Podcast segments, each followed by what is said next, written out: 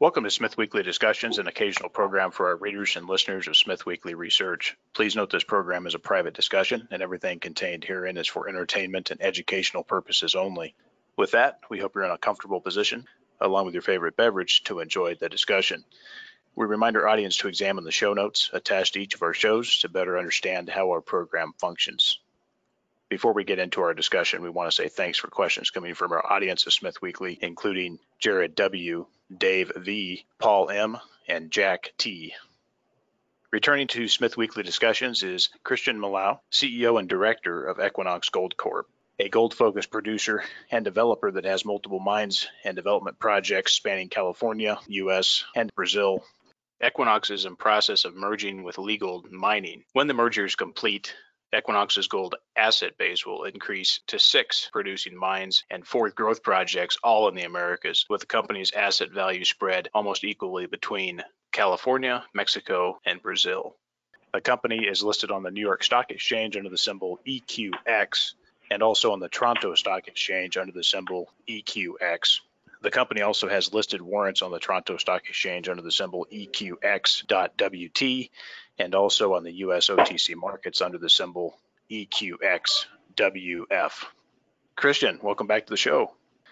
Thanks for having me back, Andrew. Great to be here. Well, how are things looking in the market for gold, Christian? Thoughts on price? And do you see that there is now a sustained sentiment improvement for this market going forward? Yeah, I mean, gold seems to be hanging in there well above 1500, which is nice to see you know, I think that'll start translating through to, to the producers, generating some nice cash flows here. Um, it, it, doesn't really feel like it in the markets that it, gold is that that strong at the moment, and it seems to be flirting with 1600 the last few weeks here. Um, you know, we certainly believe in the, the mid to longer term here. It will certainly continue a bit higher. And part of our thesis of putting this together is getting as much leverage to gold as possible by combining assets and, and having a large reserve resource base most of our audience is probably aware that Equinox is merging with one of our favorite producers, Leagold Mining, uh, a long-time recommendation over here at Smith Weekly Research, as well as Equinox has been. Now that you just had the shareholder meetings, can you give us an update on this transaction and the expected closure date? The shareholder votes went exceptionally well from both sides. Um, you know, getting very close to 100%. I think 99 point whatever it was, and uh, that was on the 28th here just a few days ago. And the expectation is we'll get the antitrust approval from Mexico in the next few weeks and close our debt facility, our combined debt facility, in the same sort of period of time. So I don't have an exact date for you here, but I would say the second half of February is what we're aiming for. Excellent. And can you speak to the balance sheet, Christian, the income statement, and the capital structure post this transaction? Yeah, I think certainly in terms of the balance sheet, we have a much stronger position. Both companies come out of this much stronger. Um, both of us had our separate financings through a debt structure and um, obviously our, our, our, equity capital, but um, both were funded to develop and do what they needed to do in terms of growth plans. But I think with this combination, you end up having more flexibility by creating sort of a $500 million revolving credit facility with four to six global banks and on top of that, Ross Beaty's putting another 40 million of equity in at market at the time of announcement, and Mubadala is putting another convertible instrument in. So they're putting in between the two of them 170 million dollars of extra funding. So what it does is it, you come out of this transaction with a low net debt to EBITDA ratio and a bunch of cash obviously in the in the bank and an ability to fund our growth platform because we have six producing mines and the goal is to be able to fund the four growth projects through our balance sheet and that's the position we'll be in, and obviously producing quite a bit of cash flow with close to 700,000 ounces of gold produced. Can you speak to the capital structure, where this will be as far as shares outstanding and, and your guys' estimated cash and, and uh, debt at that point? Yeah, on a pro forma basis, obviously a share for share transaction, um, we'll have about 215 million shares outstanding. With our cash that'll come in through this, we'll probably have just under 300 million in cash and on a net debt basis, we'll have just under 300 million as well. So coming out of it in a fairly strong position. Excellent. And what about the listed warrants? Um, I want to talk about this for just a sec. Now, we understand it takes five warrants for each whole share of Equinox. Uh, each warrant is exercisable at three Canadian. If you were to exercise five warrants, 15 Canadian for each whole share. Now, we also understand that each whole share of Equinox comes out with half a share of Solaris Resources and that warrant expiration is 6 October 2021. Is all of that correct? Yeah, basically, uh, you're you're correct here. So we're we're now at just below eleven dollars a share, and to, to exercise those warrants by the end of 2021, you will need to be, you know, we want to be fifteen dollars or above. So um, that is correct, and they continue to be listed under the same symbol and that. Um, so sort of business as usual with the warrants, except for the five for one rollback, which we did to list on the New York Stock Exchange. So you do need five uh, to get one share. Okay. And the production guidance for 2020, Christian, what's that number going to be? And also, where do you see the total cost per ounce coming in? We haven't provided guidance yet. Um, the goal was really to get our deal close before we provide any combined guidance. It'd be a little premature to do that. So um, we expect closing in the second half of February. Uh, financial results for Equinox come out around the end of the month in February. And so, sort of on the back of that, we'll be able to provide guidance.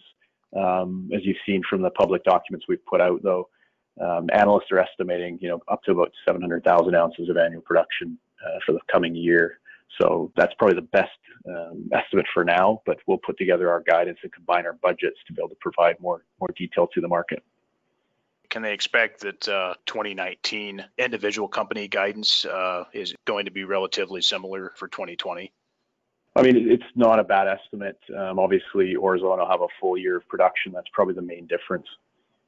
Okay. And can you speak to the uh, the combined market cap, Christian, coming out of this deal, um, and where do you see it goes from here to get comparable to peer companies?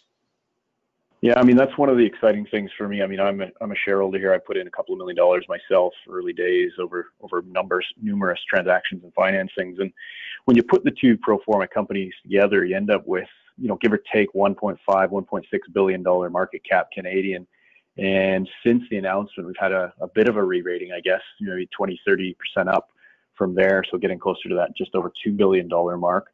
And for us, when you look at our goal, it's to be roughly a million ounce producer in the next couple of years here.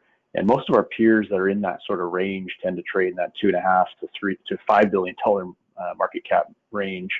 Um, so we kind of look at that as as kind of our targets, and our, our new peer set in some of our public documentations is much more of those you know 600,000 to 1 1.2 3 million ounce producers and a lot of them are in that getting close to 300 3 billion to 5 billion dollars and so this deal as you mentioned there will certainly put Equinox uh, among the top mid-tier producers competing really potentially for that top spot over the next 2 to 3 years or so what will be the primary focus Christian once things are settled down administratively here is it the Los uh, Filos expansion, uh, the Castle Mountain build out, or maybe the Aurizona expansion? What what do you guys see uh, really as the focus coming out of this?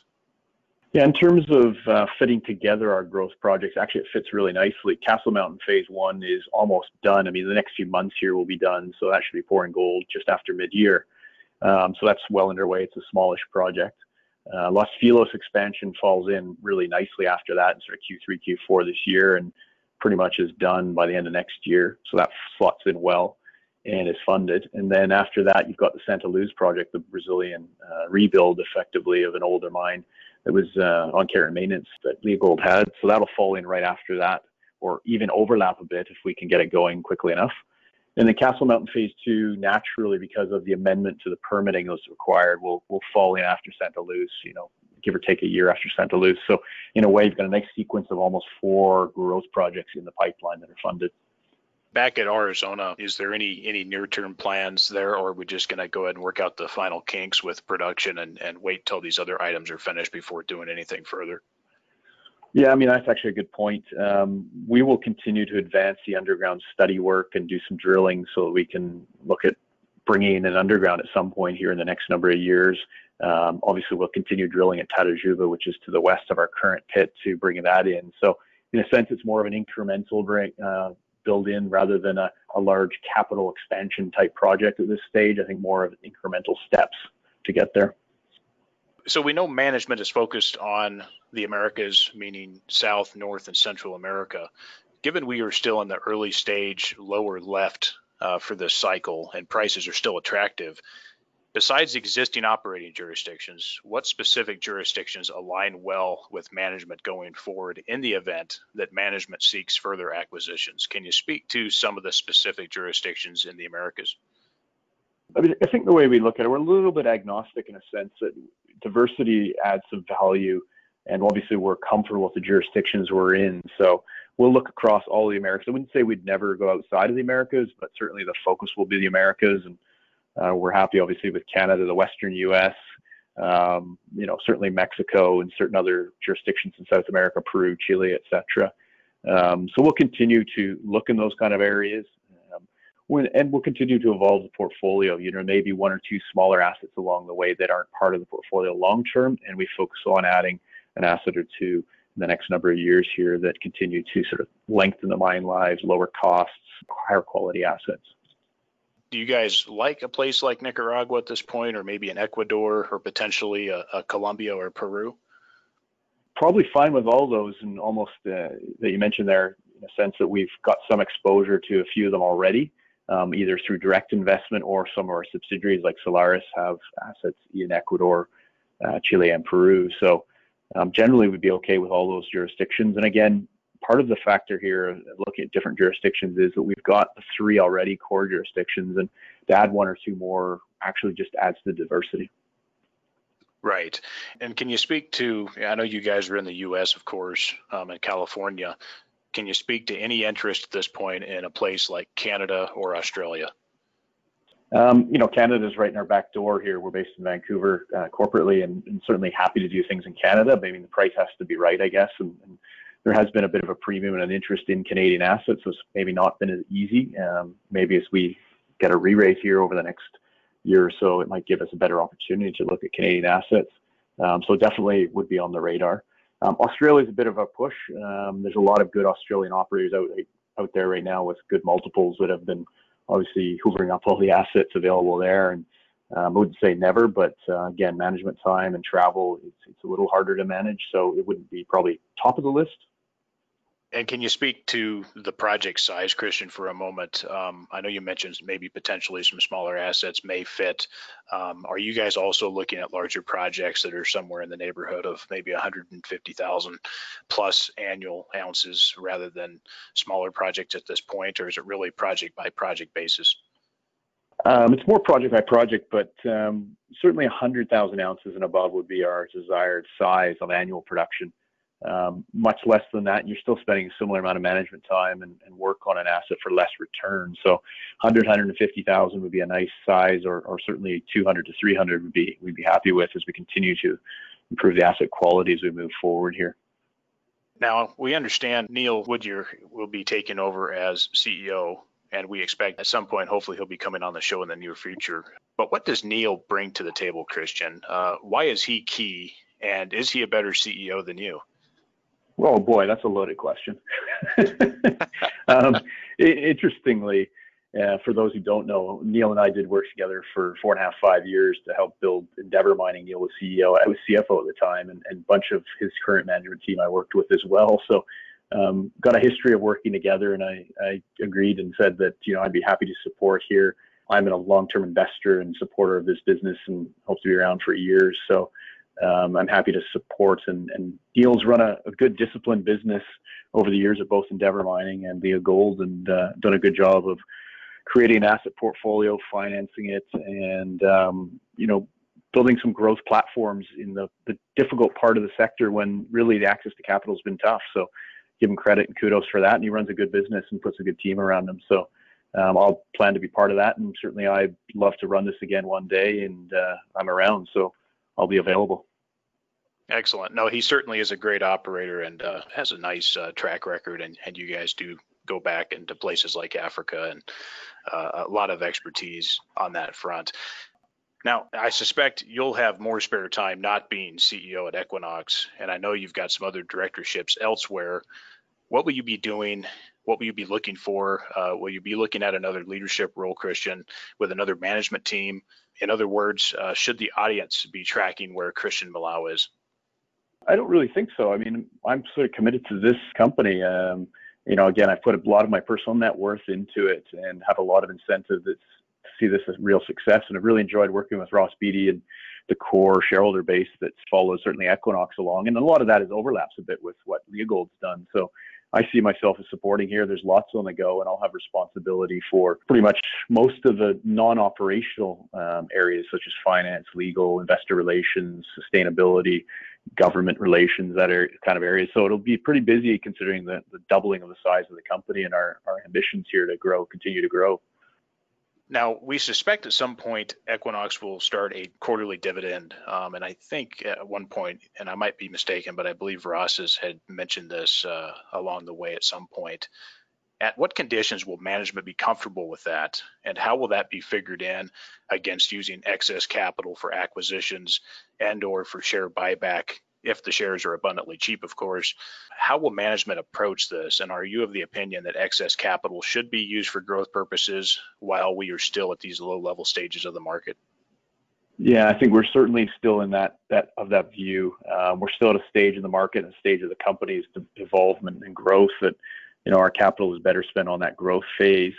And I think in a few years' time here, as you get to more steady state, you know, you look at what um, Ross did with Pan American Silver. Once it got to a steady state, it started paying a dividend, and you know, I could certainly see it being a few years out here, but sort of two, three, four years out, and you know, hopefully we'll be running at a more steady state once we've got these development and growth projects built out, and as well, maybe we've looked at adding another asset or two along the way.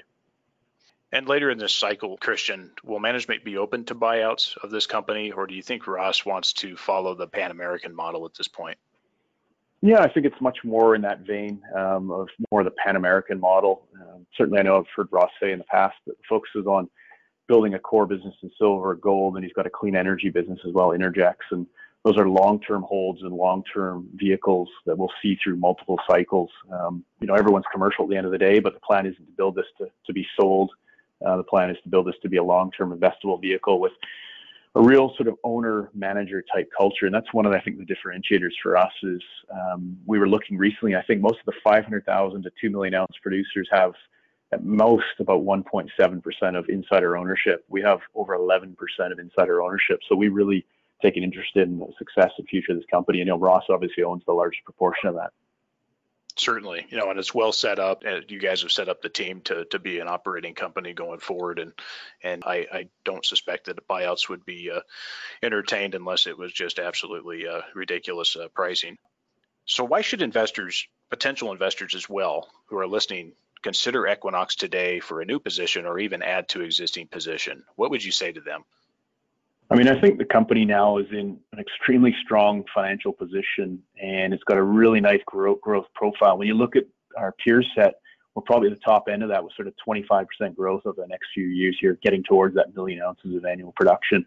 And then you step back and you look at the valuation of those types of companies. Um, we're still much below them in terms of price to net asset value multiples, um, total market cap and scale. And so we're really excited here if we can continue to execute with this fully funded platform and with the really significant long-term backers that we have is that we'll continue that re-rate process over the next few years here and be trading at hopefully a premium rather than a discount to sort of the median type multiples. And we certainly agree over here. We see uh, things moving much higher as we uh, progress in this market. How can folks reach out to the company for more information? you know, certainly um, equinoxgold.com, you know, our website, reach out to investor relations here as well. Uh, we're very accessible, you know, myself as well, I'll be very accessible. So, uh, you know, please feel free to. Well, Christian, it's been a pleasure. Uh, thanks for coming back on and good luck to you. Great. Thank you, Andrew.